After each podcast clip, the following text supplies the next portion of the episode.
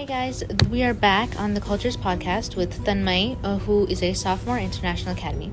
So, Tanmayee, what uh, country and state are you from? Um, so I'm originally from India, and I was born in Andhra Pradesh, but I lived in Karnataka for a good like part of my life. Oh wow! Or is that state also in India? Hmm? Is that other state also in India? Yeah.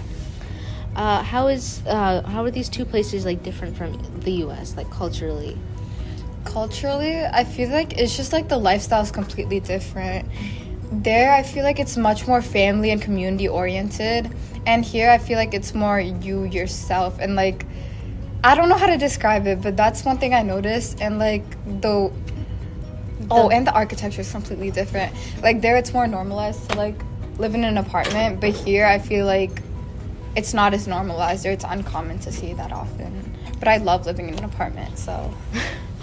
What is the food like? How is it different from like the traditional American like hamburger? Uh, here the food doesn't have much seasoning in my opinion because growing up i'm used to like a lot of like heavy spices and stuff like that right and um yeah it's just like much more like there's a wider flavor profile with indian dishes and south india north india has like different varieties of food and i feel like that style is just like a completely different story from american food so What are some traditions that like you celebrated in India or your parents would celebrate that you can't celebrate here in Michigan? I feel like the Diwali is different for everyone, but like you usually need a permit to have fireworks and stuff like that. So I feel like that makes it like much harder to celebrate.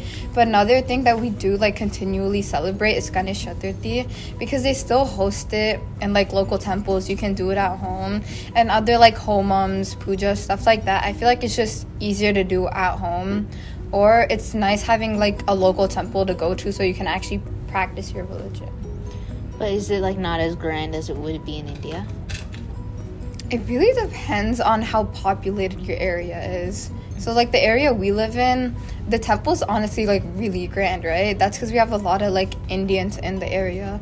But like the new place I moved to isn't like there isn't a temple there because there's not a lot of Indians there. So, Um, where would you rather live? Like anywhere in the world? Switzerland seems really nice. Swiss- Switzerland or Norway because it seems like the weather there's really nice. Um, they have free healthcare, so um, and it just seems like a really pretty and like serene area to live in. So, uh, what kind of like languages like did you speak back in India?